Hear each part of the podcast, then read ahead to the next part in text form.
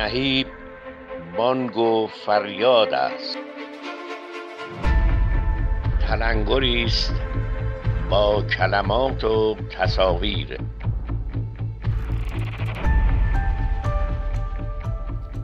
پیش از هر چیزی بسیار سپاسگزارم از این که لطف فرمودید، علی‌رغم مشغله‌های فراوانی که دارید دعوت ما رو پذیرفتید و خیلی مشتاقیم که بی مقدمه از شما بشنویم درباره سرآغاز کار هنری با عنوان بسیار جذابی که شما انتخاب کردید، فضای شهر به مثابه نقطه سرآغاز کار هنری. ممنونم شیوا جان از اینکه من رو دعوت کردی و از مجله نهیب. خیلی خوشحالم که من رو در واقع تشویق کردی که فکر کنم به موضوع این شماره از مجله نهیب که سرآغاز کار هنری هست. خب من به عنوان یک معمار، به عنوان کسی که در واقع تحصیلات اولیه‌ام در رشته معماری بوده، همیشه به فضای معماری، فضای شهر و فضای خیابان علاقه خاصی داشتم و برای من هنر تنها موقعی مفهوم پیدا میکنه که در یک فضای قرار بگیره و با اون فضا یک دیالوگی برقرار بکنه. حالا کمی راجع به موضوع این اینترویو میخوام برات بگم. چرا من یک چنین در واقع موضوعی رو انتخاب کردم، فضای شهر به مثابه نقطه سرآغاز کار هنری. منظور من از این هستش که فضای شهر، خیابون‌ها، معماری‌ها، نمای ساختمون‌ها میتونه در واقع نقطه سرآغاز کار هنری باشه. بنابراین منظورم از فضای شهر در واقع اون تعاملات کار هنری با فضای شهر که به صورت استاندارد مطرح میشن نیست، بلکه ریشه در جای دیگری دارد. حالا یک کمی اول از به اصطلاح تعاملات استاندارد شروع میکنم و بعد میرسم به دهه 60 میلادی و موقعی که تعاملات و تقابلات هنر و خیابان و فضای شهر و معماری به صورت غیر متعارف میان خودشون رو جلوه میدن. همونطوری که خودت میدونی و همونطوری که شنوندگان عزیزمون میدونن، هنر همیشه جزئی از فضای شهری بوده، به خصوص در سنت‌های شهری و معماری غرب. در یونان باستان، در روم باستان، پیکره اسطوره‌ها و خدایان همیشه در گوشه و کنار شهر دیده می‌شدند، در روی فضاهای معماری به صورت نقش برجسته‌های دیده می‌شدند. بعد از ظهور مسیحیت این پیکره ها و این مجسمه ها و این کارهای هنری همچنان به زیست خودشون ادامه میدن، ولی خب بیشتر تمهای مذهبی پیدا میکنن و در کنار کلیساها و در داخل کلیساها در واقع به نمایش گذاشته میشن. با ظهور رنسانس که در واقع اصل آغاز در واقع اصل روشنگری در اروپا هست، ما می‌بینیم که یک تحول بزرگی ایجاد میشه در نمایش هنر در فضای شهری. مثال‌ها در این رابطه زیاد هست، ولی بذار که من اینجا اکتفا بکنم به یک مثال معروف که مطمئنم شنوندگانمون هم ازش اطلاع دارن و اون مجسمه داوود هست که در شهر فلورانس توسط میکلانچو ساخته میشه و به نمایش گذاشته میشه در وسط شهر و در مقابل پالاتزو باکیو. این مجسمه از اولش هم قرار بوده که در همون فضای شهر در واقع به نمایش گذاشته بشه. البته شما امروز اگر که به فلورانس برید این مجسمه رو در همون جای اصلیش مقابل پالاتزو باکیو میبینید، ولی خب این مجسمه واقعی نیست، به خاطر اینکه میخواستن حفظش بکنن از شرایط آب و هوایی. مجسمه واقعی رو میبرن به گالری یا اکادمیا که توی همون فلورانس هست و این به اصطلاح ورژن فیکش رو در جلوی پالاتزو باکیو روی یک سکوی بلند همچنان نگه داشتن. این مجسمه وقتی که ساخته میشه در حین ساخته شدنش میکلانچو خیلی به این فکر میکنه که از چه زاویه‌ای قرار بوده به این مجسمه نگاه بشه.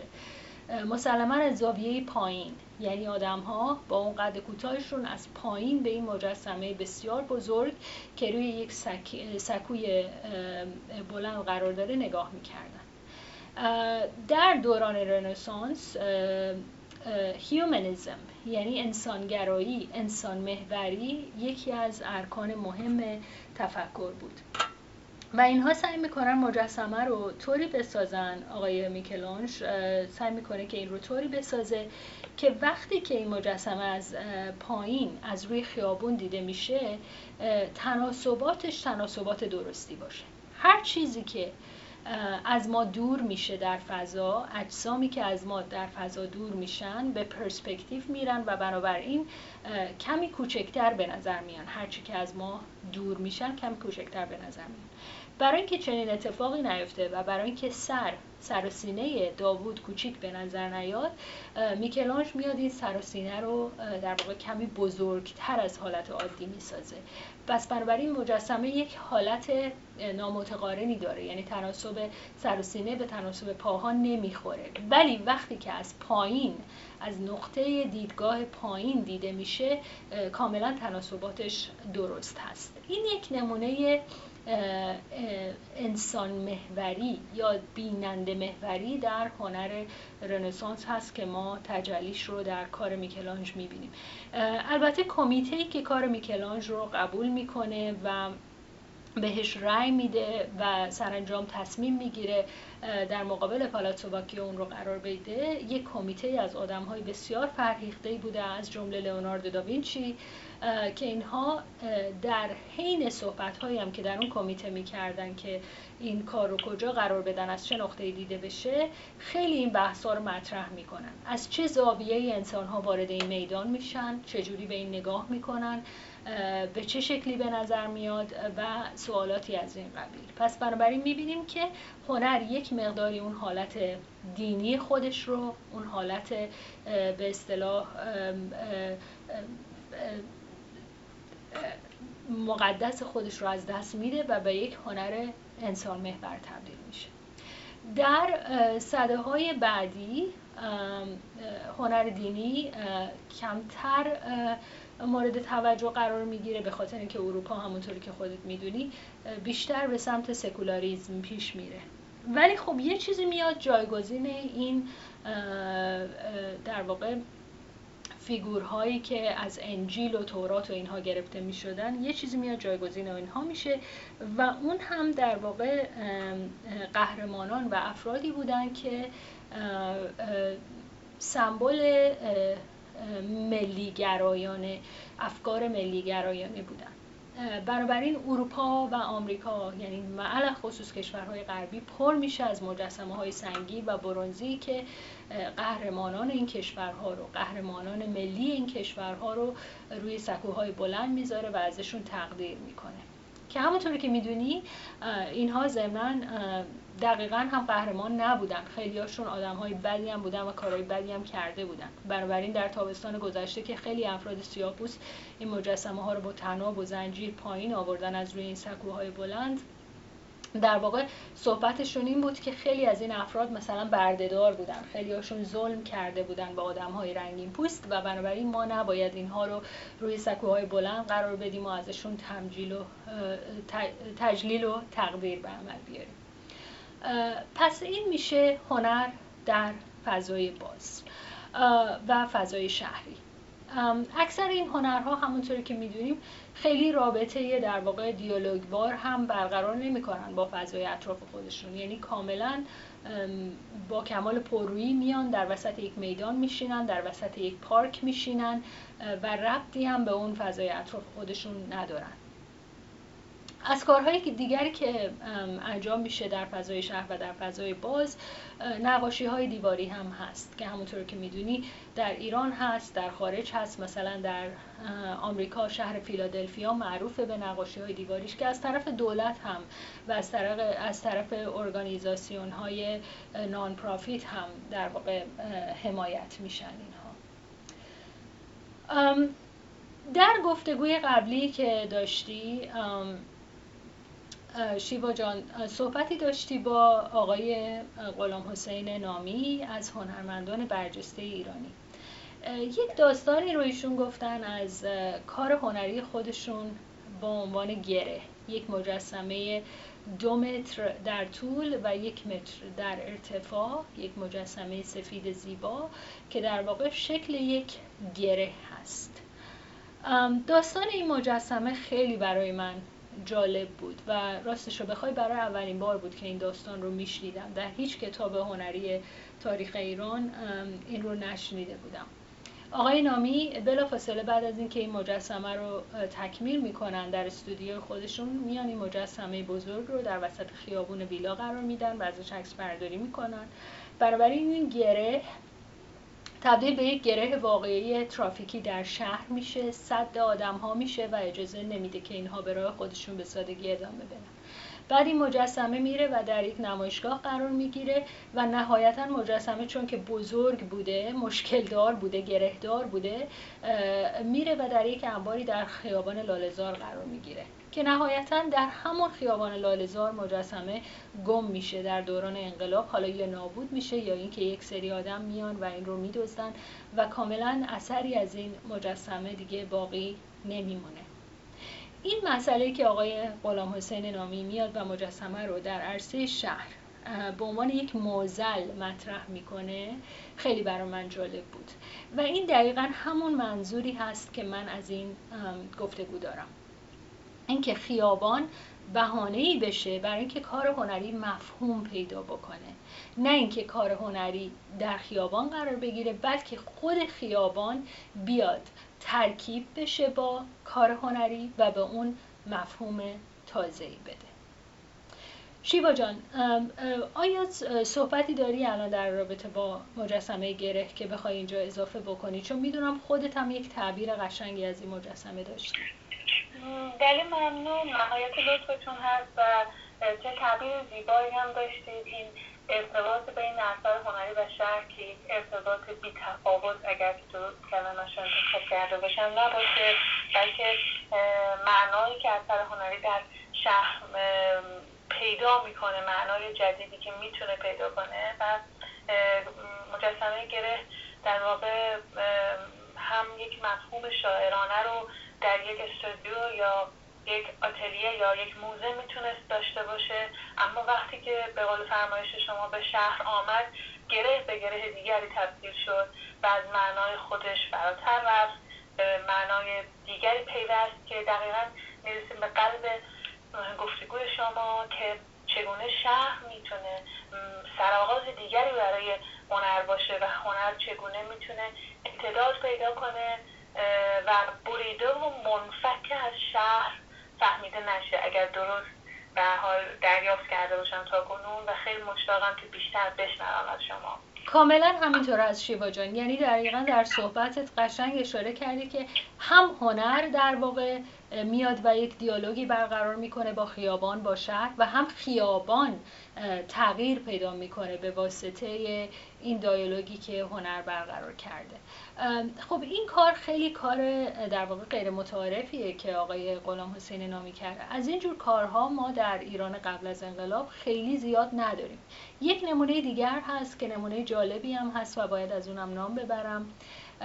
حتما با مجسمه فردوسی آشنا هستی که کار آقای ابوالحسن صادقی هست که در میدان فردوسی تهران روی یک سکوی بزرگ هست. خب این مجسمه نمونه کامل یک مجسمه کلاسیک هست، رنگ تیپیکال سفید رو داره، سنگ سفیده و کاملا یک برخورد طبیعی گرایانه داره. سعی میکنه که شاعر بزرگ فردوسی رو به صورت یک انسان نشون بده، نه اینکه برخورد مفهومی یا کانسپچوال داشته باشه، بلکه برخورد کاملا یک برخورد طبیعی گرا هست.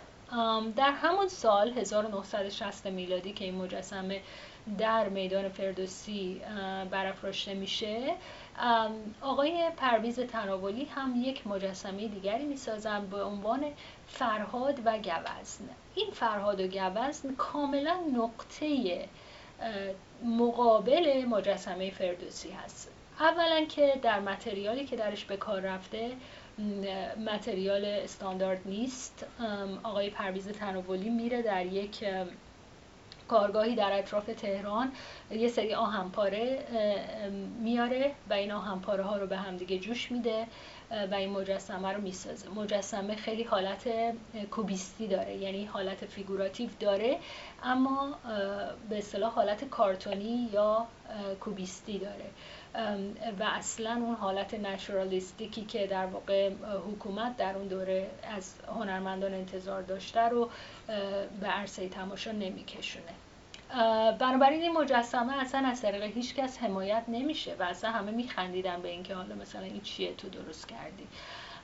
و در یک حرکت شاید بگیم میکرو انقلابی، حرکت انقلابی کوچولو، آقای تناولی میاد و این مجسمه رو در بالکن آتلیه خودش قرار میده که این آتلیه هم که همونطوری که میدونین من فکر میکنم در خیابان پهلوی بود، درسته؟ آتلیه که بود در خیابان ولیعصر کانونی و یا پهلوی سابق، که این مجسمه میاد و در بالکن این آتلیه قرار میگیره. باز هم مثل آقای غلام حسین نامی یک برخورد در واقع شورشگرایانه هست، یعنی اینکه داره به طور غیر مستقیم و یا به طور خیلی ظریفی زبون درازی میکنه به سیستم غالب بر جامعه که میگه که مجسمه ها همه باید فرم غربی داشته باشن، مجسمه ها باید مثل مجسمه های کلاسیک روم باستان و اینها باشند. بنابراین ما نمونه هایی از این برخورد های کوچولوی انقلابی داریم در هنر فضای شهر و یا هنر فضاهای عمومی که در قبل از انقلاب اینها اتفاق میافتن. حالا که من شیوا جان صحبت کردم از این برخوردهای خودسرانه و انقلابی و برخوردهایی که در واقع یک جورهایی داره با سیستم غالب تنش ایجاد میکنه، جا داره که من راجع به یک جنبش مهم هنری در دهه 60 صحبت بکنم که این جنبش مهم هنری جنبش سیتواسیونیست اینترنشنال هست که در فرانسه اتفاق میفته. خب شیوا جان، تا حال آیا سوالی داری؟ خیلی من مشتاقم که همین نکته بسیار جذابی رو که طرح فرمودید، یعنی گاهی در آغاز کار هنری در جایی رخ میده که اساساً هنر اجازه آغاز شدن نداره و اینکه شهر چگونه میتونه به هنرمندی که در واقع آکادمی ها جایی برای حضورش وجود نداره یا به شکل رسمی اجازه بروز ظهور نداره، خود شهر و مرز بین خانه و شهر به یک امکانی برای سرآغاز تبدیل میشه و این سرآغاز متفاوتی، یعنی اثری که تکمیل شده اما پذیرفته نشده به شکل دیگری شروع به آغاز شدن میکنه. این نکته بود که به ذهن من رسید. کاملا درسته، بسیار زیبا تعبیر کردی شیوا جان و بسیار زیبا سخن گفتی. میدونم که تسلطت به زبان فارسی هم خیلی بیش از تسلطی هست که من دارم به زبان فارسی، بنابراین ممنونم از این تعبیرهای زیبا و ظریفی که میکنی. دقیقاً صحبت درست شیوا جان، یعنی در واقع این کنشی که اتفاق میفته، این تنشی که اتفاق میفته بین کار هنری و فضای عمومی در شهر آغاز دگرگونه‌ای میشه برای هنر، یعنی یک آغاز انقلابی، نه یک آغاز کاملا پسیو یا غیر فعال، بلکه یک آغاز انقلابی میشه که این در واقع مقدمه خوبی هست برای این صحبتی که من میخوام راجع به جنبش سیچویشنیست اینترنشنال در دهه 60 اروپا بکنم. معمولا سیچویشنیست اینترنشنال رو ما در واقع به آقای گیدبورگ این رو کردیت میدیم، به ایشون وصل میکنیم که خب ایشون فرانسوی هستن، اهل پاریس بودن، ولی خب افراد دیگری هم در این جنبش شرکت داشتن که از کشورهای دیگر اروپا بودن، مثل دانمارک، هلند یا ایتالیا. و اینا با همدیگه همکاری میکردن که یک جنبش کوچولی انقلابی رو در پاریس اون زمان به وجود بیارن. صحبتشون چی بود؟ اینا صحبتشون این بود که خیابانها و گذرهای پاریس و بقیه شهرهای مهم اروپایی یک جورایی در واقع ما رو تبدیل کردن به آدم‌هایی که انگار بی‌حس هستیم. مثلا از یه نقطه میریم به یه نقطه دیگه بدون اینکه حتی به اطرافمون نگاه بکنیم، بهش فکر بکنیم و به اینکه بدون اینکه هیچ گونه تلنگری این در واقع فضاهای معماری و فضاهای شهری به ما وارد بکنن. بنابراین اینا گفتن که ما به جای اینکه بیایم قدم‌های معقولانه در شهر برداریم، بیایم در واقع پرسگری در شهر بکنیم. بهش میگن دقیو یا drifting in the city, wandering in the city، یعنی همینجوری ولگردی. اگزکت، آره درسته عزیزم، آره ولگردی کلمه بسیار خوبیه، یعنی همینطوری تو شهر ول بزنی، پرسه بزنی، ولگردی کنی تا بالاخره یک چیز جالبی رو توی شهر پیدا بکنی. حالا این چیزای جالبی که اینا دنبالش بودن چی بودن؟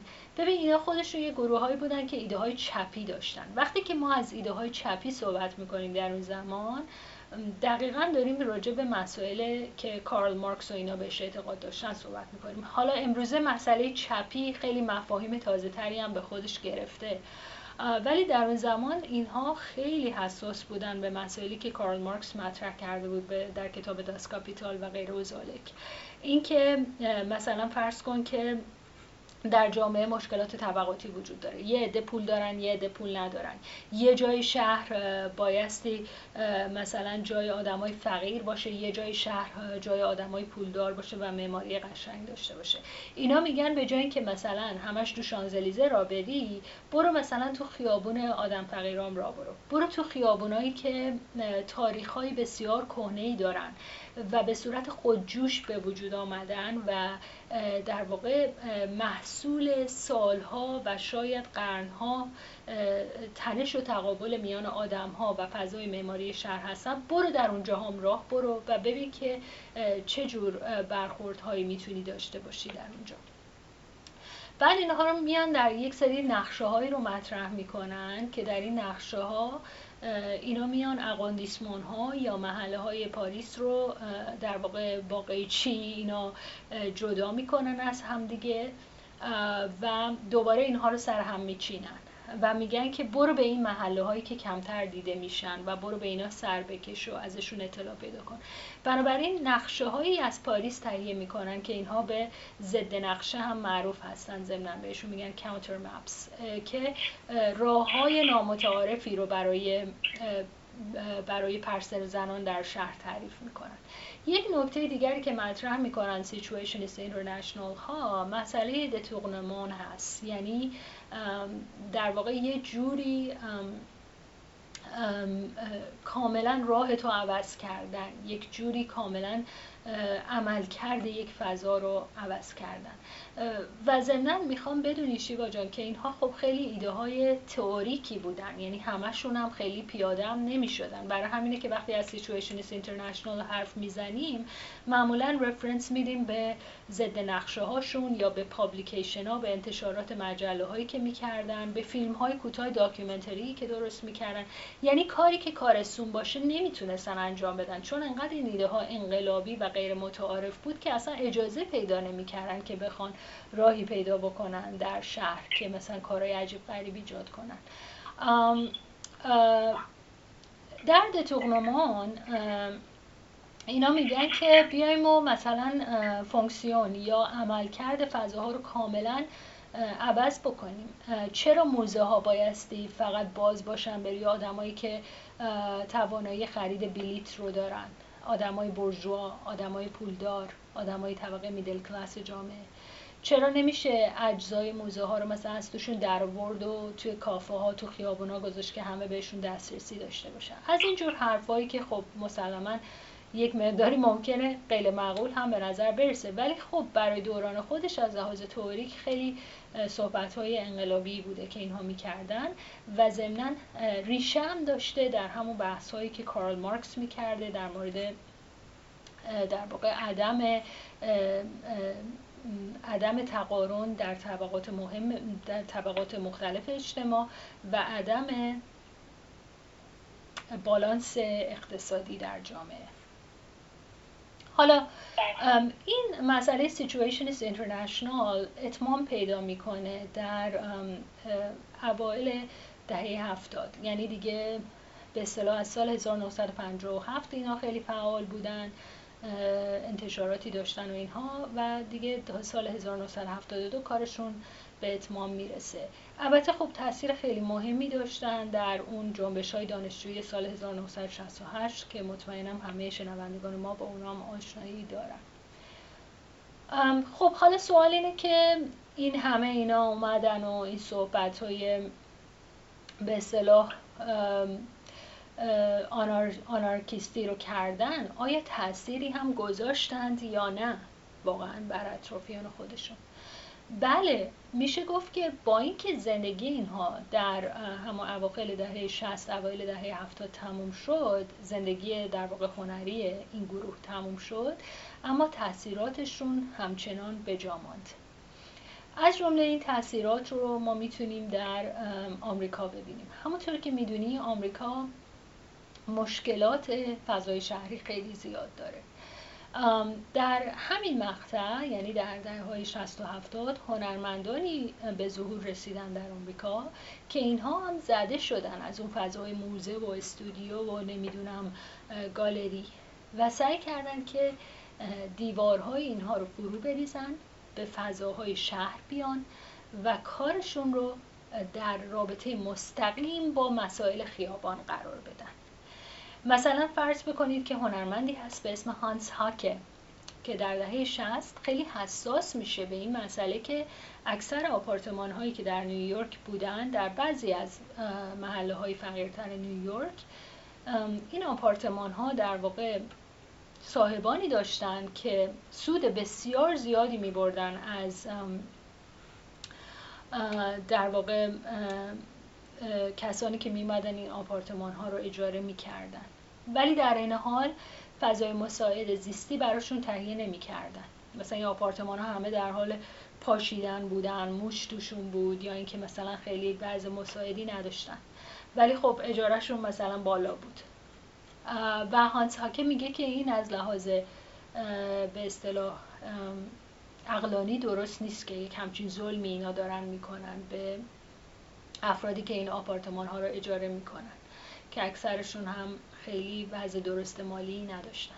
بنابراین هانس هاکه میاد اینجا یک کلاه حقوقدان رو به سر خودش میگذاره، میاد میره و تمام مثلا این مدارک که به اصطلاح حقوقی این آپارتمان ها رو جمع آوری میکنه که اکثرشون هم به صورت تکست یا به صورت متن نوشتاری هستن و اینها رو میذاره کنار عکس هایی که از این ساختمان ها گرفته. شما اگر به این کارهای حالا توی گیومه من میذارم هنری هانس هاکه نگاه بکنین، شاید اصلا به نظرتون بیاد که یه سری اطلاعاتیه که مثلا فرض کن شهرداری جمع آوری کرده، ولی هانس هاکه میاد این رو به عنوان هنر نشون میده، میاد همه این داکیومنت ها رو قاب میکنه و روی دیوار میذاره. پس بنابراین هنر در خیابان به یک هنر خیلی مسئولانه تبدیل میشه، یعنی از اون حالت به اصطلاح هنر باید زیبا باشه یا هنر بایستی زیبایی به وجود بیاره در میاد و تبدیل میشه به هنر به یک وسیله‌ای برای انتقاد از مشکلات در جامعه. خب شیوا جان، آیا تا به حال سوالی داری که از من بپرسی یا اینکه من ادامه بدم و مثال‌های دیگری از هنرمندان آمریکایی بزنم؟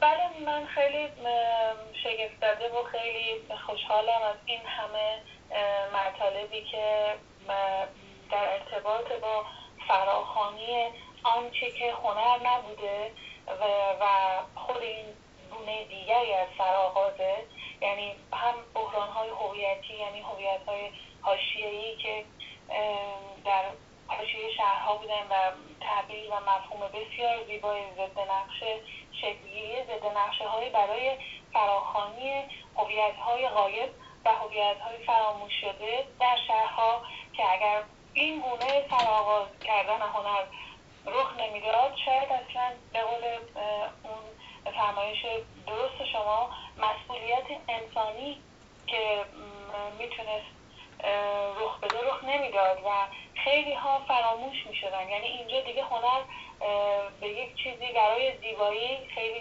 شاید درستی بود تبدیل میشه و سرآغاز شکل دیگری از هنر مسئولانه که بی‌تفاوت نیست و این بی‌تفاوتیشو نه به شکل یک اثر درقاب و حال یک اثر هنری که در نمایشگاه و آتلیه هست، بلکه اتفاقا همون مفهومی که دریدا بهش میگه پارارگون یا حاشیه یا بیرونقاب، اینا خود شهر به پارارگون نهی هنر تبدیل میشه، یک مفهوم بیرون از اثر هنری ولی آغاز دیگری. خیلی ممنون و مشتاقیم که ادامه بدید. خواهش میکنم. خب بسیار قشنگ تعبیر کردی شیوا جان. یک عده از شنوندگان ما الان ممکنه فکر کنن که خب گرافیتی آرت هم همین کارو میکنه، نقاشی دیواریایی که به صورت غیر قانونی میرن مثلا وسط شب یه چیزی رو دیوار میکشن. خب این چه فرقی داره با اینا؟ ببینید گرافیتی آرت که یک حالت مثلا انقلابی و حتی غیر قانونی داره خیلی وقتها، در یک طبقه بندی دیگری میتونه قرار بگیره. گرافیتی آرت یک آدینس دیگری داره، یک هنرمندانی داره که از ریشه به این معتقدن که اصلا نباید سراغ مثلا گالری یا موزه برن. خب و گرافیتی آرت خیلی هم هنر والنربلی هست، یعنی در واقع شما میتونید گرافیتی آرت رو به وجود بیارین در عرصه شب و صبح زود ساعت 7 صبح مثلا شهرداری میاد اینو پاک میکنه، بنابراین تاثیرش آنچنان نیست. کاری که هانس هاکه میکنه که در واقع میاد این داکیومنت ها رو تهیه میکنه، این میره یک در واقع یک شو کوچولو میگیره از موزه موما و میگه که شما اینا رو بیاین در موزه موما به نمایش بذارید.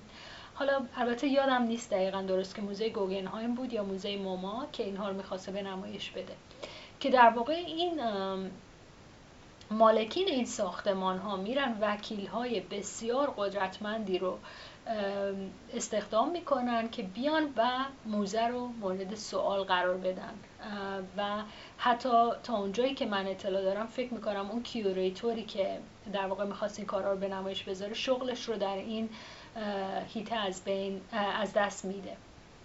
بنابراین در واقع اینا میان یک تنشی ایجاد میکنن که خود اینستیتوشن های هنر رو زیر سوال میبرن و در واقع بلوا برپا میکنن.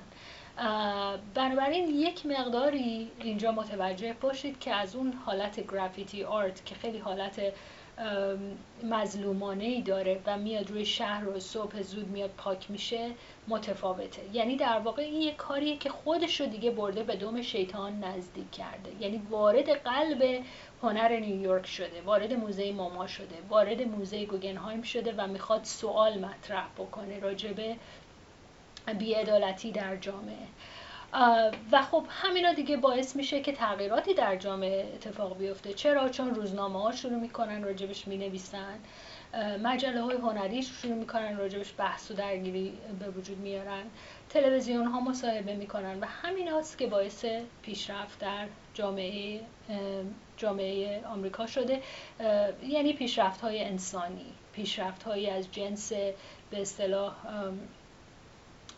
حقوق بشری.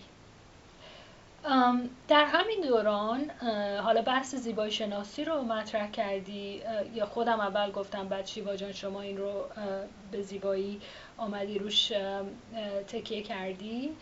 بله، یک مقداری زیبایی شناسی هنر رو هم اینا زیر سوال میبرن، یعنی میگن که هنر لازم نیست که یه چیز خوشگل باشه که شما مثلا روح جلا پیدا کنه وقتی بهش نگاه میکنی. هنر میتونه کاملا وظیفه اجتماعی داشته باشه، وظیفه شهروندی خودش رو در واقع بیاد و به نمایش بکشونه. از این دسته هنرمندان در این هیته فکری میشه از خانم میریل لادرمن یوکلیس نام برد. البته اسم خیلی سختی داره، ولی مطمئنم خیلی از شنونده‌هامون عکس‌های این خانم رو دیدن. این همون خانمیه که در دهه 60 و 70 میرفت و پله‌های جلوی موزه ها رو با اسکاچ و آب و صابون میشست، یعنی ساعتها میافتاد رو زانوش، شروع میکرد پله موزه رو میشست یا زمین موزه رو صاب میزد. حالا خیلی هم گفتن آیا این هنره؟ و بعد این میگفت بله هنره، به خاطر اینکه من میخوام در واقع ارجاعی بدم به کارهایی که در موزه انجام میشه و کاملا از دید بینندگان پنهان نگه داشته میشه و این کارهای کارگری که در این موزه های پرطمطراق و ثروتمند انجام میشه اکثرا توسط آدم های رنگین پوست انجام میشه، اکثرا سیاه ها هستن که پشت صحنه دارن این اینستیتوشن ها و این ارگانیزیشن ها رو زنده نگه میدارن با تمیز کردنشون، با توجه کردن به مینتیننس، یعنی اینها رو زنده نگه میدارن در طول زمان. میریل لادرمن یوکلیس همچنین یک سری عکس هایی رو داره از اینکه خودش میره و با رفتگران نیویورک دست میده، با اینا دست میده، با اینا شروع میکنه به صحبت کردن، گفتگو کردن راجع به مسائل شهر نیویورک و این عکس ها هم یک سری کارهایی هست که از خانم یوکلیس به جا مونده که خیلی هم جالبه. مثلا وسط یه آشغالدونی وایساده داره با رفتگرا دست میده و صحبت میکنه. در این هیته همچنین میتونیم از کار خانم اگنس دنیس نام ببریم که ایشون یک قسمتی رو در جنوب منهتن نیویورک تبدیل میکنه به یک مزرعه گندم، یک مزرعه گندم بزرگ که در واقع الان جاش در واقع همون باتری پارک هست، یه پارکیه که خیلی هم نزدیک اون سایت ورلد ترید سنتر ها هست که در سال 2001 پایین اومدن، یعنی خراب شدن. و این مزرعه گندم رو ایجاد میکنه که دوباره یک دهنکجی پرظرافتی بکنه به مسئولین شهری که تمام این شهرهای ما رو دارن از بین میبرن با اتوبان‌ها، با خیابان‌ها، با ساختمان‌های جدید و در واقع به اکولوژی شهر دارن لطمه میزنن. بنابراین میاد مزرعه گندم رو برپا میکنه، اکولوژی شهر رو دوباره احیا میکنه و محصول گندمی که از این ایجاد میشه هم میده به فقیر و فقرا و بی خانمان ها.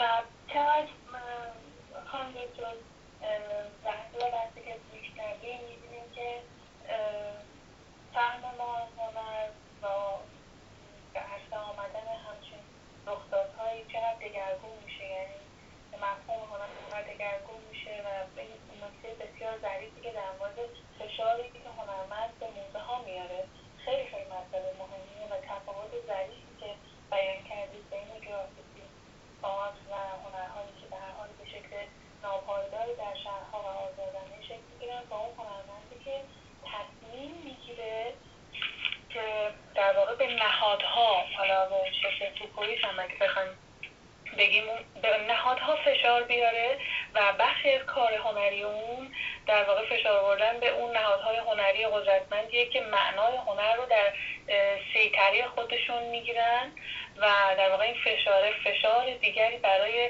دگرگونی مفهوم هنر هست. ممنون جناب. صدای من رو داری؟ بله دارم شیوا جان، بسیار تعبیر جالبی بود. بله اینها در واقع کنه بحثشون همین هست که در واقع اینستیتوشن های هنر رو زیر سوال میبرن و همچنین مسئولین شهری رو زیر سوال میبرن. ببینید این زمانی هست که اتفاقا خانم جین جیکوبس که از نویسندگان مهم آمریکایی هست کتاب زندگی و مرگ شهرهای بزرگ آمریکا رو می نویسه و در این کتاب خانم جین جیکوبس خیلی در واقع شکایت میکنه از سیاست‌های شهری در آمریکا در دهه 60 که در واقع میان همه محله‌های قدیمی رو پاک میکنن، خراب میکنن و به جاش یک سری اتوبان میکشن و به اصطلاح اون روح شهروندی رو از بین میبرن. پس بنابراین دقت بکنید که همون بحث‌هایی که در بستر در واقع سوسیولوژی یا حالا روزنامه‌نگاری یا نوشتار داره انجام میشه، همون بحث ها میاد در قالب هنر خودش رو نشون میده. حالا شیوا جان من برمیگردم دوباره به همون مسئله که مطرح شد که آیا واقعا این هنره؟ چون من میدونم بارها در ایران هم این سوال هم شده، مثلا در بعضی از کمیته های جوری که مثلا دارن کار بچه های هنر ایران رو بررسی میکنن، مثلا میگن که خب این یه کار در واقع جنبش اجتماعیه، این که کار هنر نیست، که هنر باید یه چیزی باشه که تو موزه بره، هنر باید یه چیزی باشه که آدمایی که تحصیل کرده هستن بفهمن، نه اینکه شما بیای یه مزرعه گندم برپا بکنی. آیا این هنر واقعا یا هنر نیست؟ خب این بحث در واقع زیبایی زدایی از هنر که خیلی هم در کارهای خیابانی مطرح میشه، یه بحث بسیار جالبی است که واقعا هنر آمریکا رو دگرگون میکنه در بعد از جنگ جهانی دوم و هنر رو میبره در یک وادی دیگری. من در پاسخ به اون افراد متشخصی که در جوری های هنر در ایران میشینن خواهم گفت که بله، میتونه این هم هنر باشه، به خاطر اینکه لازم نیست که هنرمند فقط خودش رو محدود بکنه به مسائل زیبایی شناختی. هنر میتونه زیبایی از نوع دیگر به وجود بیاره، به خاطر اینکه من فکر میکنم مزرعه گندم اگنس دنیس زیبایی داره، دقیقاً زیبایی داره. من مخالف با زیبایی نیستم به طور شخصه، زیباییش از جنس دیگریه شیوا جان، زیباییش از این جنسه که یک دفعه شما میبینی یک مزرعه وسط این آسمون خراشا پدیدار شده. خب این رو فقط یک هنرمند میتونه تجسم بکنه، یک سوسیولوژیست و یک مثلا اکتیویست اجتماعی، فعال اجتماعی یک همچین برخوردی نداره. بنابراین درسته که خیلی ها صفت زیبا زدایی رو به اینها میدن، ولی باز هم من فکر میکنم زیبایی به غایت در این نوع هنرها دیده میشه، چون در واقع از ذهن کسی اینها تراوش شدن که تحصیلاتش در زمینه زیبایی شناسی بوده، جنس فکرش از جنس هنری هست، جنس فکرش از نوع دیگری است، یعنی از نوعی نیست که یک فعال اجتماعی داره. برای دقیقا و یکی از مهمترین نکته‌ها اینه که دیگه یک ذهن منفرد منفک خلقش نکرده، بلکه ذهنی که با دیگر اذهان شروع به گفتگو میکنه و این گفتگو یک گفتگوی بسیار بیواسطه است. مثل به قول فرمایش شما گفتگوی نیست که در یک روزنامه چاپ میشه و فقط یک عده افراد اون رو میخونن، بلکه یک تصویری بر رخسار و چهره شهر میاده که بسیار بیواسطه و حتی بدری، مثل یک انسان اولیه، هر کسی اون رو میفهمه، هر کسی. و این دگرگونی در مفهوم هنر خیلی خیلی مسئله مهمیه و اینکه این چگونه اتفاق میفته، به این بی‌واسطگی، به این خلاصه‌گویی، به این اندازه در واقع امکان تعامل با ذهن‌های دیگر در واقع. کاملا درسته شیوا جان. پس بنابراین مسئله تکثرگرایی در هنر مطرح میشه، مسئله چند جانبه بودن هنر مطرح میشه. حالا میخوام از یک هنرمند دیگری در اینجا نام ببرم شیوا جان، چون به غایت ما صحبت کردیم راجع به هنرمندانی که زیبازدایی میکنن. این هنرمند گوردون ماتا کلارک هستش که این یک زیبایی شناسی جدید به وجود میاره در حیطه هنر خیابانی.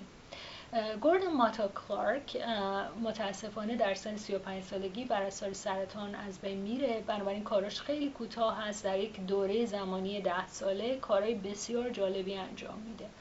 مثلا این میره در نیوجرسی و یک سری خونه‌هایی بودن که در اون زمان اینا تبدیل شده بودن به خونه خرابه، خونه متروکه و شهرداریام دیگه منتظر بودن که این خونه‌ها رو بیان و با بولدوزر اینا رو تخریب بکنن و جاش چه میدونم اصلا این مکدونالدز و رستوران‌ها و شاپینگ مالایی که همه جای آمریکا رو فرا گرفته بسازن. قبل از اینکه بیان این خونه ها رو با خاک یکسان بکنن، گوردون ماتا کلارک میره و یک کار جالبی با این خونه ها میکنه. از جمله مثلا میره که و این یکی از این خونه ها رو از وسط به 2 نیم تقسیم میکنه. بله.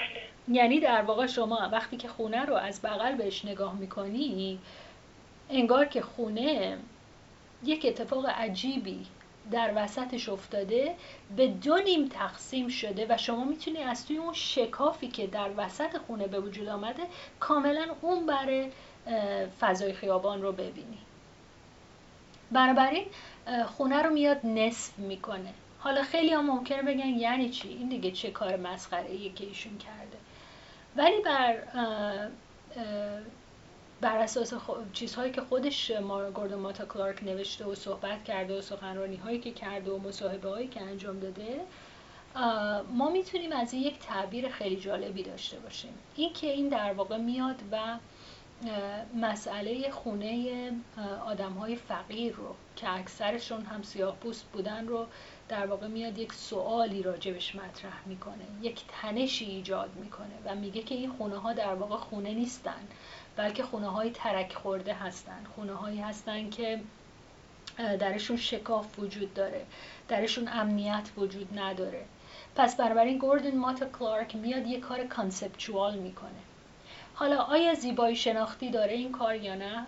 به نظر من داره، به خاطر اینکه گوردون ماتا کلارک تحصیلاتش رو در زمینه معماری در دانشگاه کرنل انجام داده بود و خیلی خیلی زیبایی شناختی فضایی داره در ذهنش. این کات ها و این برش هایی که در این خونه ها میزنه و فقط هم خونه های نیوجرسی نبودن، میاد برش هایی میزنه در خونه های مهم و ساختمون های مهمی، حتی در فرانسه این کار رو اجرا میکنه. اینها همه جنبه های زیبایی شناختی دارن.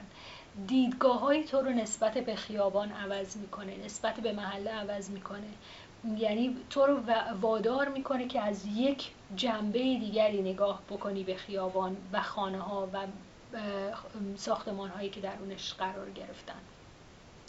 پس بنابراین اگر بخوایم که مسئله زیبایی شناختی رو در واقع در رأس کار قرار بدیم، من فکر میکنم که گوردون ماتا کلارک در بالای این هرم قرار داره. یعنی از همه بقیه این آرتیستایی که نام بردم، میریل لادرمن یوکلیس یا هانس هاکه یا حتی مارتا رازلر که در دهه 60 به طور اتفاقی تو خیابون‌های برانکس را میفته و عکس میگیره از آدم‌های فقیر، از همه اینا ماتا کلارک زیبایی شناسیش بیشتره، به خاطر اینکه میاد و با یک روش دقیق معمارانه و با یک دیدگاه فضایی بسیار جالب میاد برش‌هایی در این خونه‌ها ایجاد میکنه.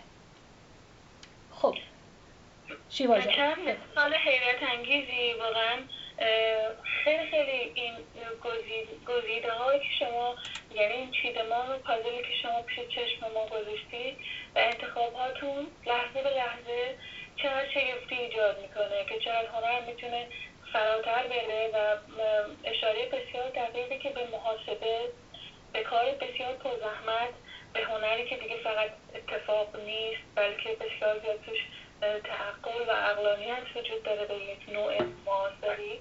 خیلی شگفت‌زده میشیم و اون مفهوم تکثرگرایی که با برداشتن مرزها، یعنی علاوه بر این که به هر حال به رنج انسان‌ها اشاره میکنه، مرز بین شهر و خانه هم به یک نوعی برداشته میشه. یعنی این شهر که به خانه مینگره و انگار اون بنبست بین شهر و خانه با اون شکافه به وجود میاد و بسیار پرسشگرانه است، بسیار فلسفیه. خیلی ممنونم، چقدر این مثال‌ها شگفت‌انگیزند و چقدر مشتاقیم که بشنویم ازتون. جدا همینطور هست شیوا جان. آره، یعنی در واقع یک جور تعاملات جدیدی رو وارد زبان هنر میکنن که این تعاملات میتونه از جنس مسئولیت اجتماعی باشه، میتونه از جنس جنبش های اجتماعی باشه و یا یعنی اینکه میتونه از جنس زیبایی شناختانه دیگری باشه، مثل کار گوردون ماتا کلارک. حالا اینجا جا داره که من یک مثال هم بزنم، یک سری مثال هایی از دهه 90. یک هنرمند سیاه‌پوست آمریکایی هست به اسم ویلیام ال پوپ که این یک کار خیلی جالبی میکنه در دهه 90. این میاد شروع میکنه و میره تو خیابان‌های مهم منهتن نیویورک که معمولا خیابان پولدارها هستن، مثل فیفت اونیو، خیابان پنجم و پارک اونیو، خیابان پارک و اینها، میاد میره و سراسر خیابان رو رو زمین میخزه. درست مثل این افرادی هستن که توی ارتش روی زمین میخزن به خاطر اینکه از تیر دشمن در امان باشن. این میاد طول خیابان رو به طور کامل میخزه و جلو میره. و خب خیلی مردم براشون عجیبه که خب این آقا چرا داره رو زمین میخزه و یه لباس خیلی شیک هم میپوشه اتفاقا وقتی که میخواد بخزه، کت و شلوار و کراوات و اینها میزنه که مردم فکر نکنن مثلا دیوونه است یا مثلا بی خانمان خل شده.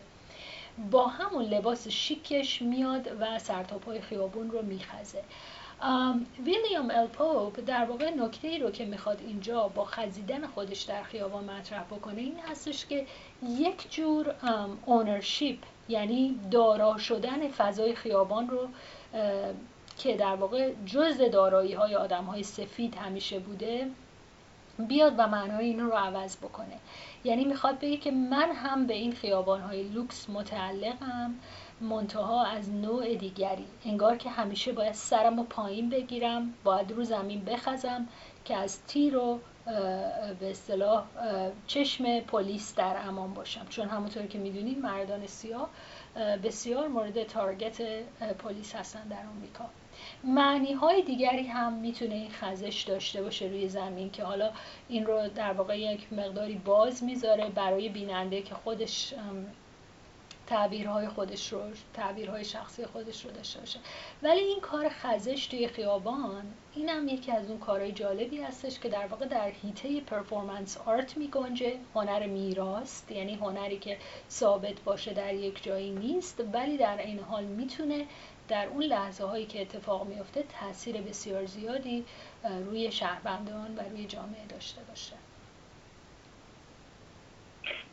بله، چقدر دقیقا وصل به پرفورمنس آرت و پرفورمنسی که شاید خیلی سوال پیش بیاد که خب میتونه تو سالن تئاتر اجرا بشه، چه فرقی میکنه با خیابان و شما چقدر به جای درستی این نقطه، یعنی مفهوم نقطه که برای عنوانتون در نظر گرفتید اینجا میتونه یکی از پرسش های مهم رو در واقع به میان بیاره که پرفورمنس آرت میتونه در سالن تئاتر اجرا بشه، چه فرقی میکنه. پاسخش به یک نوعی در فرمایش شما بود، اون پرفورمنسی که به زمین شهر به این شکل گره میخوره و ضروریه که همین اتفاق بیفته، اون خزش در زمینی که واقعا مثال تکان دهنده بود و خیلی خیلی خیلی خیلی تکان دهنده. من مشتاقم که بشنوم ازتون. بله شیوا جان، الان مسئله پرفورمنس آرت رو پیش آوردی، خب من فکر می‌کنم الان پل خوبی باشه برای اینکه از پرفورمنس آرت بزنیم بریم و به دیزاین وارد بشیم، چون خیلی ها این سوال رو مطرح می‌کنن. بعضی از هنرمندا وارد مقوله دیزاین میشن، یعنی یک چیزی رو طراحی می‌کنن برای شهر که کارکرد معمارانه داره یا کارکرد دیزاین داره و خیلی ها سوال می‌کنن، میگن خب این هنره یا دیزاینه یا معماریه و فرق اینا خب بالاخره چی هست؟ هنر باید یک حالت کانسپچوال مفهومی داشته باشه در حالی که دیزاین هدف دیگری داره، دیزاین فانکسیونش یا عملکردش مهمه. خیلی از هنرمندان میان خط بین دیزاین و هنر رو کمرنگ میکنن. از جمله پیشگامان این جنبش یک هنرمند دوباره نیویورکی هست به اسم بیتو اکونچی که همونطور که میدونین اسمش هم خیلی ایتالیاییه. خب هر کسی که تو آمریکا هست مال همه جای دنیا میتونه باشه دیگه، برابری بیتو اکونچی هم خیلی کاراش به نظر من روحیه ایتالیایی داره ولی خب زاده آمریکا هست و کاراش هم اکثرا در نیویورک اجرا میشه. بیتو اکونچی اصلا میاد میگه که این کارا چیه که ما به عنوان هنرمند میکنیم، قاب میکنیم، میزنیم به دیوار تو گالری یا اینها. در کارهای اولیش میاد اصلا فضای گالری رو دگرگون میکنه، مثلا میاد چه میدونم زمین گالری رو میکنه و یک در واقع شیبی در زمین گالری به وجود میاره و میره تو اون شیبه میخوابه و یک پرفورمنس آرت ایجاد میکنه. یا مثلا فرض کن که یه جایی بهش میگن که بیا یه سری مجسمه وسط شهر بذار، مجسمه های انتزاعی که مثل کره هستن، کره های سنگی. این میاد میگه که خب مثلا کره سنگی من بذارم اینجا که چی بشه، مثلا مردم بیان بهش نگاه کنن. به جای اینکه اون کارو بکنه دل این کره ها رو خالی میکنه، درشون یک فضاهایی برای نشست به وجود میاره و مردم میتونن بیان تو دل این کره ها بشینن، با هم دیگه صحبت کنن، حرف بزنن. در واقع فضا رو، فضای هنری رو تبدیل میکنه به یک فضایی برای تعامل و گفتگو اجتماعی. و این از کارهایی هستش که بیتو اکونچی انجام میده در دهه‌های 80 و 90. و بعد افراد دیگری مثل هنرمند لهستانی که خب البته سالها در MIT درس داد، استاد دانشگاه بود اونجا و من موقعی که اونجا دانشجو بودم میدیدمش توی راهروهای به اصطلاح کالجمون، آقای کریستوودیچکو.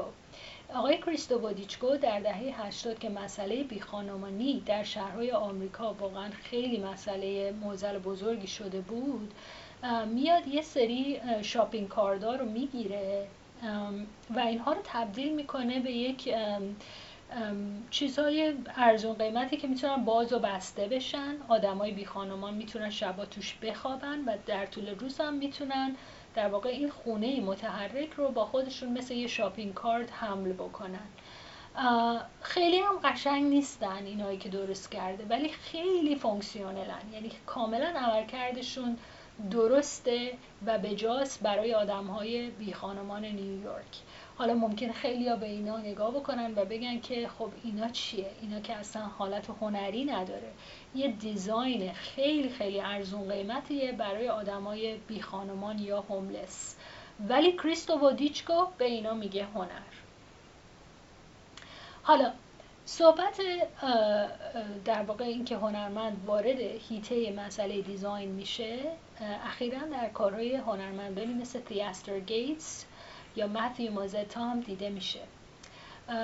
تیستر گیتس یک مرد سیاه‌پوست هست که در محله‌های جنوبی شیکاگو به دنیا آمده و بزرگ شده و اینها اتفاقا همون محله‌ای که میشل اوباما همسر رئیس جمهور آمریکا آقای باراک اوباما اونجا متولد شده بود، در واقع همون محله هستش که از لحاظ به اصطلاح مشکلات اجتماعی مشکل خیلی داره و خشونت درش زیاده. تیستر گیتس میاد یک سری از خونه خرابه های این محله رو میخره با قیمت بسیار کم و به اینها معنای تازه‌ای میبخشه با اسکیل‌های هنری که خودش داره، چون تیستر گیتس به عنوان یک هنرمند اول کوزه‌گر بوده و خیلی خوب میدونه چطوری یه چیز رو بسازه.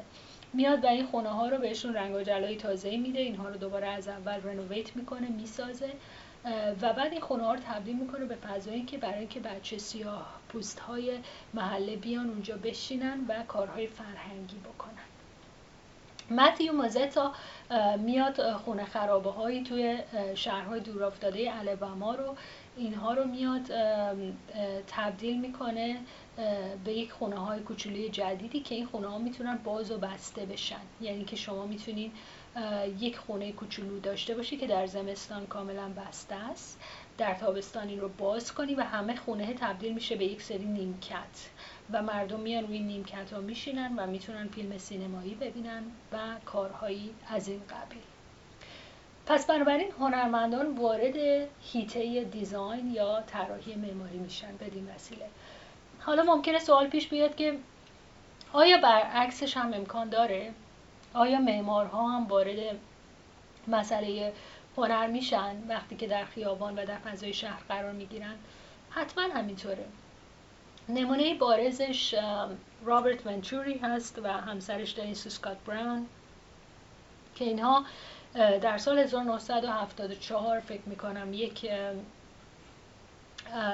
به اصطلاح سازمانی که مثل سازمان میراث فرهنگی ایران هست بهشون میگه که بیاین شما و در شهر فیلادلفیا یک در واقع فضایی درست بکنید که یاد و خاطره بنجامین فرانکلین رو زنده بکنه و این سایتی که بهشون میدن اتفاقا همون سایتی بوده که خانه بنجامین فرانکلین قبلا در اواخر قرن 18 هم در اونجا قرار داشته. این سازمانه، حالا اسمش رو بذاریم سازمان میراث فرهنگی یا میراث ملی، actually توی انگلیسی بهش میگن National Park Services. اینا میگن که اگه میتونی خونه فرانکلین رو، بنجامین فرانکلین رو بیارین دوباره از اول بسازین، شما که معمارین دیگه میتونین. بعد اینا هر چی که تحقیق میکنن میبینن که خیلی در واقع اطلاعاتی در رابطه با این خونه در دست نیست و خب ما چجوری این خونه رو دوباره بسازیم از اول؟ به جای این که خونه رو بیان از اول بسازن با آجر و چوب و اینها، اینا در واقع میان فریم این خونه رو، قاب خونه رو فقط برپا میکنن. بنابراین وقتی که شما وارد اون به اصطلاح محوطه بهش میگن فرانکلین کورت یا به اصطلاح محوطه فرانکلین میشین در شهر فیلادلفیا، با یک وضعیت بسیار جالبی روبرو میشین. فکر میکنین که یه سری بچه یه خونه رو کشیده بودن روی کاغذ و همونطور که میدونی بچه ها خیلی ساده خونه رو میکشن، یعنی فقط قاب دورش رو میکشن. فکر میکنین یه سری بچه اومدن قاب دور این خونه رو کشیدن و این قابا رو تبدیل کردن به مجسمه. بنابراین رابرت ونچوری در واقع میاد وارد عرصه هنر میشه و به جای اینکه کار معماری بکنه، به قول خودش گوست، روح این خونه رو زنده میکنه. فقط در واقع قاب دورش رو درست میکنه و زیر فضاهای این قاب موقعیت‌هایی به وجود میاره برای اینکه مردم بتونن مثلا روی پلاک ها اطلاعاتی راجع به بنجامین فرانکلین بگیرن یا اینکه بشینن اون نیمکت‌ها با هم دیگه حرف بزنن و کارهای از این قبیل. بنابراین یه فضای دیالوگ اجتماعی به وجود میاره تا اینکه مثلا بخواد حالا فرض بکنی خونه بنجامین فرانکلین رو دوباره بسازه یا بنجامین فرانکلین رو بذاره روی سکوی بزرگ و ازش اینجوری تمجید بکنه. پس بنابراین می‌بینیم که معمارها هم وارد هیته هنر میشن در فضای شهر و در فضای خیابان. ببخشید شیوا جان، بگو عزیزم. مرسی. ببخشید من خیلی به هیجان اومدم چون که چرا جالب بود که گفتید روح اون خونه در واقع یک مفهوم انتزاعی و ابسترکت رو که اصلا شدنی نیست، مثل یک خاطره بشه حالا دیداریش کرد. و واقعا اگر که خود خونه رو میساختن خب فقط یک خونه بود، ولی وقتی که این کار رو میکنن همون اتفاق هنری، یعنی باز یک نوع سرآغاز هنر رخ میده که یک خاطره چطور ممکنه در یک شهر تداعی بشه، یعنی فراخوانی و تداعی یک خاطره جمعی، این بار نه با مجسمه به شکل همیشگی بلکه با شکلی از ترکیب مجسمه و معماری. خیلی شگفت‌آور بود. بله دقیقاً همینطوره و همونطوری که میدونی و شنوندگانمون هم حتما میدونن شیوا جان، رابرت ونچوری و خانمش دنیس اسکات براون خب از پایه‌گذاران نهضت پست مدرنیسم در جهان هستند. و نهضت پست مدرن یه کاری که میکنه این که این مسائل جدی رو در معماری کمی چیز میکنه. آره، یعنی میگه بابا خودتون رو حالا اینقدر جدی نگیرین، بابا کشتین ما رو دیگه اینقدر این.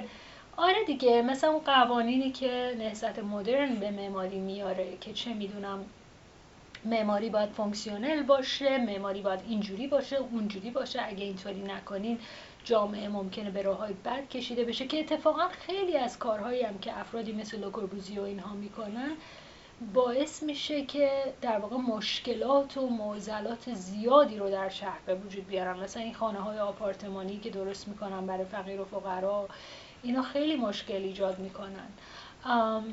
و در واقع نهضت پست مدرنیسم میگه که بیایم ما یک مقداری شوخی رو وارد خیابان بکنیم، غیر جدی بودن رو وارد فضای شهر بکنیم که مردم در واقع موقعیتی رو داشته باشن برای اینکه بتونن تعاملاتی از نوع دیگر داشته باشن با هم دیگه، نوع شهروندی فرق بکنه، جامعه پیشرفت بکنه و تفاوت میان طبقات اجتماعی و طبقات اقتصادی از بین بره و یک مقداری اینها کمرنگ تر بشه. بنابراین آره شیوا جان، باهات موافقم که این کار رابرت ونچوری کاملا یک در واقع نقطه تضاد معماری مدرن هست که همه چیز رو جدی میگیره، فکر میکنه که معمار خداست، معمار تصمیم میگیره که چطور باید آدم ها تو خیابون را برن، معمار تصمیم میگیره که از کدام نقطه به نقطه دیگر برن، معمار تصمیم میگیره که چطوری جمعیت های آدم های مختلف در طول شهر گسترده بشن و اینا. میگن که بابا ول کنین دیگه این بحثا رو، یک مقداری شوخی بیاریم توی فضای پابلیک، یک مقداری در واقع تعامل با فضا رو از جنس‌های دیگری هم به وجود بیاریم که این مسئله مهمیه. بله خیلی خیلی شگفت‌انگیز و جذاب، یعنی اون سرخوشی و بازیگوشی پست مدرن که شاید نشه باز هم در موزه ها خیلی شوخی رو فهمید، با آوردنش به صحنه شهر میشه فهمید که این شوخی چه شوخیه که در نوع خودش و در جای خودش معنای دیگری پیدا میکنه. به قول شما در مقابل اون جدیت و فانکشنالیستی که در روح مدرنیسم و معماری مدرن و هنر مدرن وجود داره، اینجا وقتی که حتی به یک خاطره بزرگ و یا یاد بود نگاه میکنه، میتونه بسیار بازیگوشانه و سرخوش به اون خاطره نگاه کنه و اینها به هر حال جریان‌هایی که تاثیر خودش روی فرهنگ میذاره در دراز مدت. کاملا درسته شیوا جان. خب شیوا جان، من فکر میکنم که صحبت ما تا اینجا به اندازه کافی طولانی شده. من دیگه نمیخوام سر شنوندگان رو درد بیارم. یک تمهای دیگری هم هست که میتونم صحبت بکنم، مثلا این مسئله مکان ویژه بودن، سایت اسپسیفیسیتی، معنیش چیه در شهر و اینها. اگر دوست داشته باشی میتونم صحبت کنم، اگرم دوست نداشته باشی یا اینکه فکر کنی که وقتمون داره به اتمام میرسه، خوشحال میشم که اگر سوالی داشته باشی جواب بدم یا اینکه کلا. نه ما خیلی مشتاق هستیم که بشنویم و خیلی ممنون میشیم که بحث رو به پایان ببرید، چون که با یک برنامه‌ریزی خیلی خیلی دقیق مثل یک سفر ما رو بردید و بسیار مشتاقیم که شما بشنویم بخش پایانی رو، با اشتیاق میشنویم. خواهش میکنم.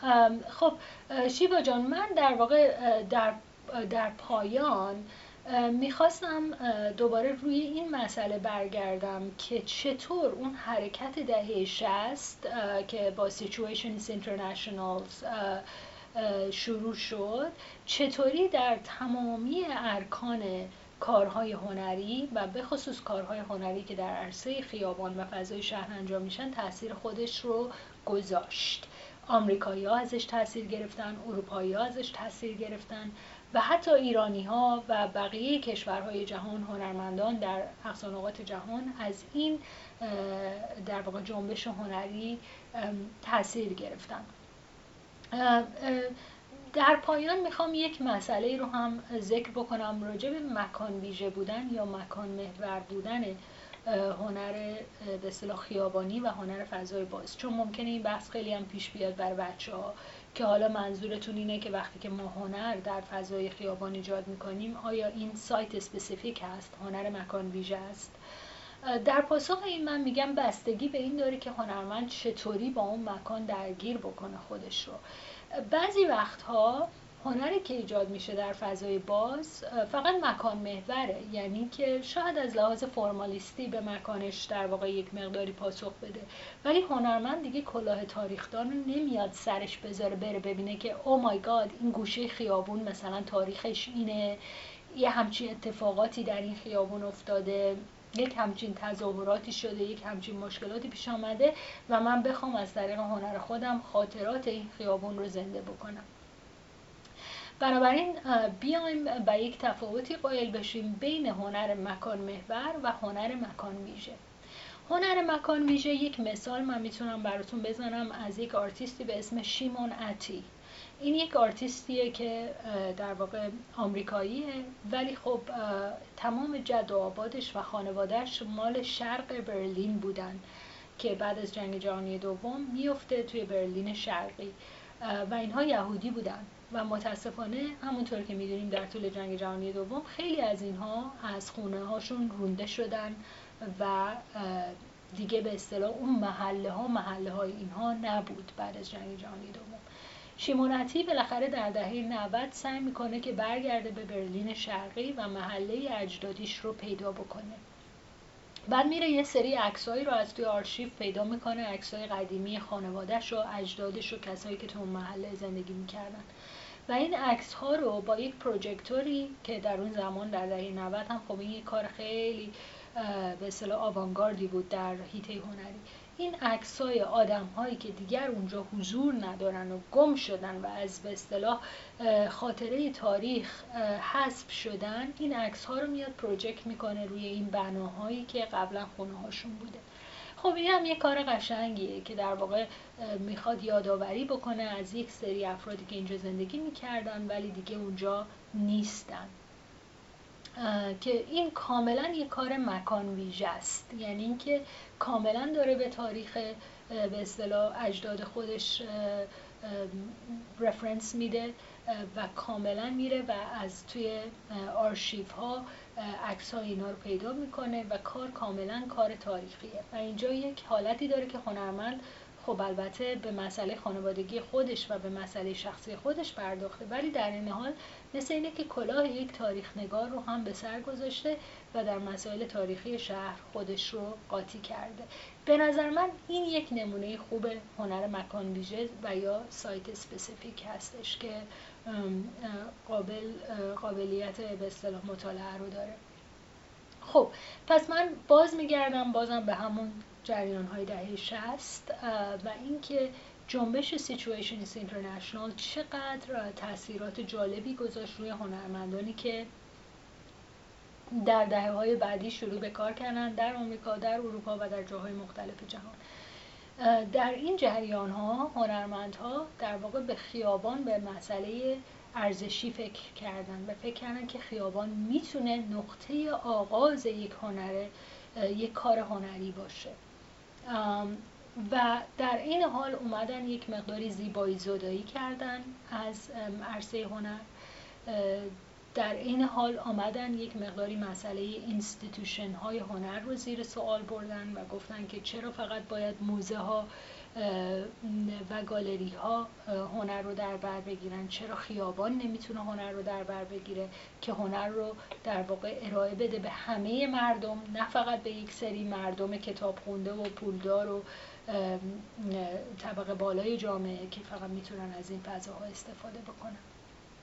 بنابراین هنر دگرگون میشه وقتی که وارد فضای جامعه میشه، وارد فضای خیابان میشه و وارد فضای شهر میشه و به این لحاظ، به لحاظ اینکه در واقع سوالات اجتماعی مطرح میکنه، سوالات حقوقی مطرح میکنه، سوالات تاریخی مطرح میکنه، بسیار برای من جالبه. همونطوری که گفتم در اول بحثم، شیوا جان، من کار آکادمیکم رو از رشته معماری شروع کردم، بنابراین فضا برای من خیلی مسئله مهمی هست و بعد در تحصیلات خودم تصمیم گرفتم که برم سراغ تاریخ و تاریخ نگاری هنر و معماری رو انجام دادم و از این جهت هم خیلی برای من مسئله خیابان و معماری جالبه، به خاطر اینکه همه اینها، خیابانها، معماریها، نماد ساختمانها، همه اینها تاریخ رو در خودشون یک جوری نگه می‌دارن و هر وقت که ما به عنوان هنرمند سعی می‌کنیم با اینها یک دیالوگی برقرار بکنیم،